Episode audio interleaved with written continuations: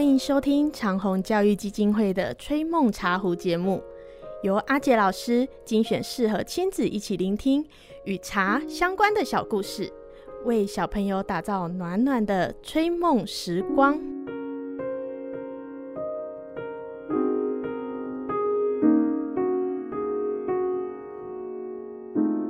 各位大朋友、小朋友，今天的故事。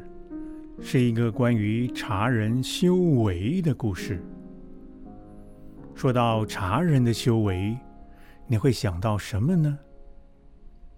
大部分人的第一个反应，应该会想到的是茶泡的很好喝，闻起来很香；要不就是嗯，回甘很好。再专业一点的，就会说这茶。泡的很有层次，这些说法不能说不对，不过不是我们今天要说的。今天要说的是怎么样的故事呢？就请各位听我慢慢说来。那是在一个大雪纷飞、十分寒冷的清晨，当时。千利休披着蓑衣，戴着斗笠，要前去拜访师出同门的大茶人守内少智。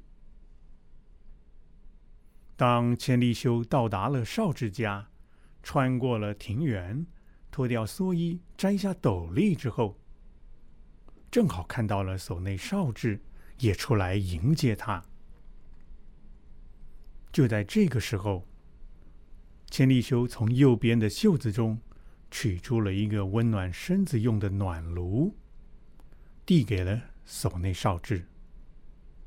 少智左手接过了暖炉，同时，也从右边的袖子中拿出了一个一模一样的暖炉，默默无言，缓缓的递给了千利休。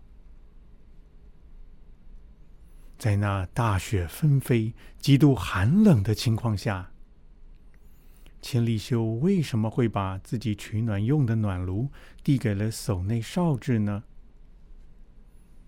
那是因为他考虑到少智已经是一位老人了，担心老人家特别容易怕冷，所以千利休将自己的暖炉递给少智来使用。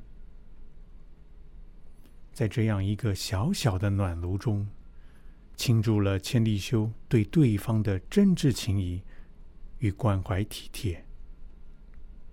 而无独有偶呢，所内少智也有同样的想法。少智心中想的是，冒着大雪而来的千利休一定会很冷吧，因此。也早就特地为千利休准备好了暖炉。就在那默默无言的一刻中，两个小小的暖炉一接一送，主客双方都全心全意的关怀、体贴、温暖着对方。啊，是在说，这对主人与客人。不正是同时达到了茶道的最高境界了吗？各位大朋友、小朋友，你们觉得呢？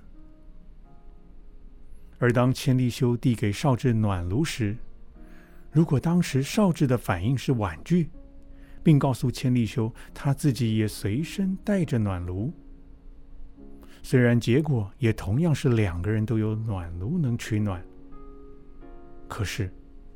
各位觉得一样吗？这个问题就留给各位慢慢回味喽。好，今天的故事就到这个地方，我们下次再会喽，拜拜。